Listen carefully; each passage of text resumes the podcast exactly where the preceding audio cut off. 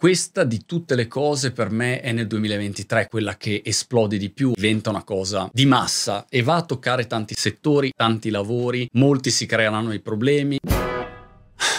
Ogni anno faccio le previsioni per l'anno successivo e non ci azzecco mai. Bellino, non ci fosse una volta che ci azzecco. In realtà ogni tanto ci azzecco qualcosina piccolina, ma le faccio più per me stesso, per vedere tutte le cazzate che mi vengono in mente e di cui sono pienamente convinto in quel momento di dire Monti, ma come facevi a credere a quella roba lì? Ecco, mi resta la prova provata, però può essere un esercizio così filosofico e intellettuale per provare a ragionare un po'. Tu mi dici le tue, io ti dico le mie, ci scambiamo la ricetta dei Pandori e poi andiamo a aggredire questo 2023 con grande insomma facciamo quello che facciamo. La prima cosa di cui sono ovviamente innamorato è tutto il tema dell'intelligenza artificiale applicata a tutto. C'è stata l'esplosione di ChatGPT, qua l'abbiamo raccontata in primis, hanno fatto un milione di utenti in quattro giorni, poi è esploso ulteriormente, io ci gioco, ci giochiamo anche con il mio team spesso per generare titoli, descrizioni dei video e ci puoi fare veramente di tutto, manca solo che ci fai il caffè, puoi fare i contratti, puoi scrivere il codice, poi dagli il tuo codice in pasto e lui ti dice cosa ne pensa, poi ovviamente fa farti scrivere interi articoli, temi, descrizioni, quindi uno dice ma il mestiere giornalista che nella maggior parte dei casi prende e poi mette insieme in un italiano leggibile le informazioni che però ha trovato lì su internet, a quel punto che bisogno c'è di fare mediocremente un lavoro. Ecco, tutte le attività fatte in modo mediocre tu le vedi ovviamente sostituite da questi aggeggi. Questo nel 2023 andrà a espandersi secondo me, oltre che alle immagini, quindi ci saranno questi aggeggi collegati. Il testo che viene generato in chat ChatGPT o in sistemi open source, magari speriamo, altri tipo Google, eccetera, metteranno ovviamente a disposizione una roba simile. Tutti ti metteranno a disposizione il loro genio della lampada. In sostanza è quello che ha sempre fatto Google, ma a un livello un po' più alto, con un modo più semplice di interazione, dove tu scrivi come scrivere un amico, gli mandi il vocale, lui ti manda la risposta e ti genera qualche cosa, del testo, delle immagini, dei video. Questa sarà la parte interessante. Io potenzialmente potrò dire, guarda, fammi un video dove voglio voglio fare le previsioni del 2024 e lui genera un video col mio faccione pelato magari dico no, il capello un po' più lungo, cazzo, non voglio così corto.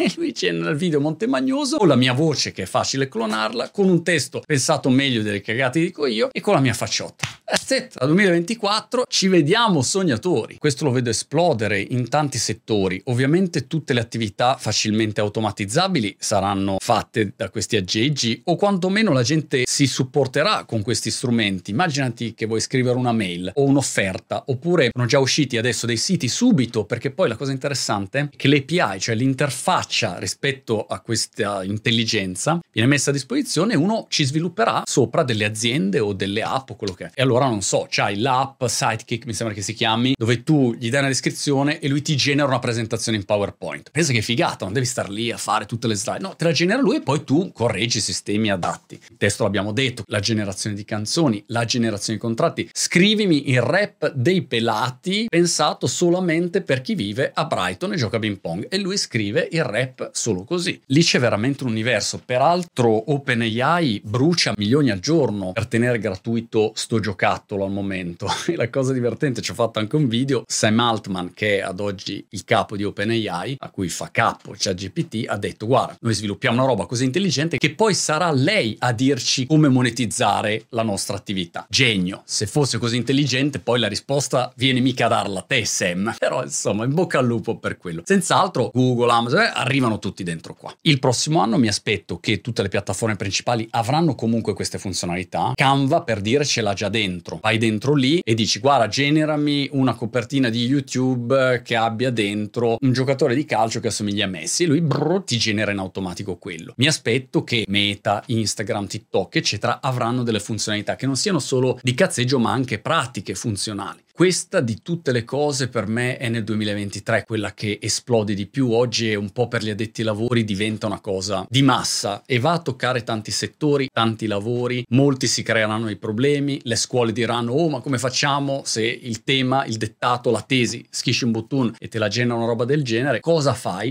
Iron. Ma restiamo sulle piattaforme. Vedo YouTube Shorts potenzialmente come un killer di TikTok se la zeccano giusta. In teoria a fine gennaio, inizio febbraio, iniziano a remunerare chi crea video su YouTube anche per la parte degli shorts. Fino ad oggi ti danno due cioccorini. In teoria da inizio febbraio dovrebbero cominciare a contare i numeri che fai con gli shorts, quindi video brevi su YouTube e corrispondere la conseguente cagnotta anche ai creatori di contenuti. Gli investitori pubblicitari mettono i soldi, YouTube al solito tiene il grosso e poi da una parte a chi crea contenuti. Questa, insieme a possibile divieto di TikTok negli Stati Uniti, che poi a quel punto a cascata sarebbe bannato anche in altri paesi amici inevitabilmente, o comunque fortemente limitato, non lo banni, però comunque lo blocchi, lo limiti straordinariamente, allora diventa un mercato secondario, per quanto il CEO di TikTok intervistato di recente ha detto signori miei, noi abbiamo fatto una roba dove abbiamo tutti i dati divisi e quelli che negli Stati Uniti sono negli Stati Uniti restano lì e ora con il nostro partner noi non ne sappiamo niente, il governo cinese non può fare niente, qualunque cosa dicano, se Stati Uniti danno una spallatina, bannano o bloccano clamorosamente TikTok e parallelamente YouTube con gli shorts fai sì che i creatori di contenuti guadagnino anche da quello,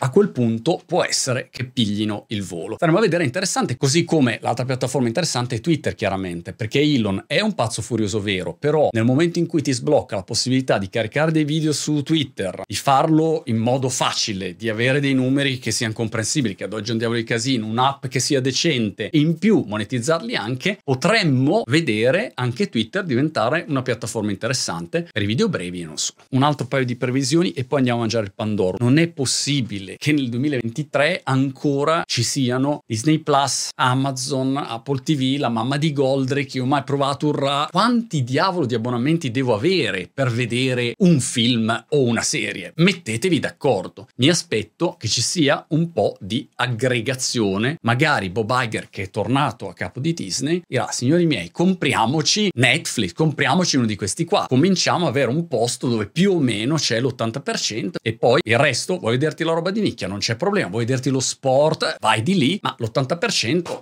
hai fatto un abbonamento e festa finita. Non succederà purtroppo nel 2023, ma prevedo, spolverando la mia sfera di cristallo, che il 2023 segnerà l'inizio del percorso di aggregazione di tutti questi stream per arrivare a un numero minore e a un abbonamento unico unificato dove accedi più o meno a tutto. Vabbè, ultima previsione, mondo cripto e bitcoin. Mondo cripto mi interessa solo la parte NFT, che ormai non si chiamano più NFT, diciamo digital collectible. Tutti i progetti come Crazy Fury il mio, che hanno un'utilità alle spalle, hanno un brand o un creatore serio alle spalle, andranno avanti alla grande e cresceranno, eccetera. Tutti gli altri speriamo che si ripuliscano, tutti i truffatori, le menate, eccetera. Mercato però vedrà, secondo me, nascere progetti nuovi sempre basati su utilità, benefici pratici. Le piattaforme hanno cominciato a adottare già tutti questi strumenti, quindi gli utenti neanche se ne renderanno conto avranno gli NFT inevitabilmente a disposizione. Quindi questo è facile e dall'altro lato per Bitcoin replico sempre la mia solita previsione che faccio da anni. Bitcoin non solo vincerà, stravincerà.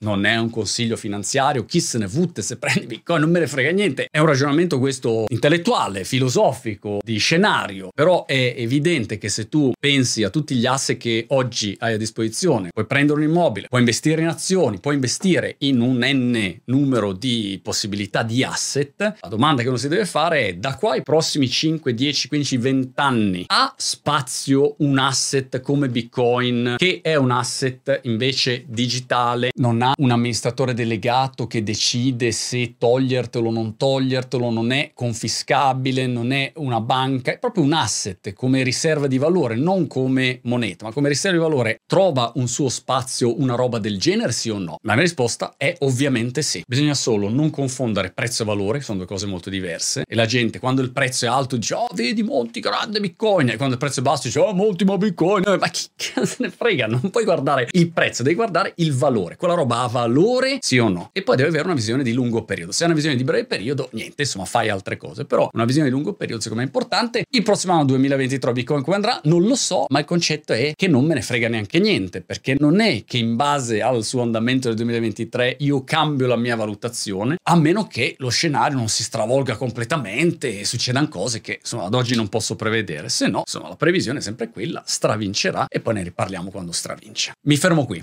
Dimmi le tue previsioni nei commenti che saranno più interessanti delle mie. Buon 2023.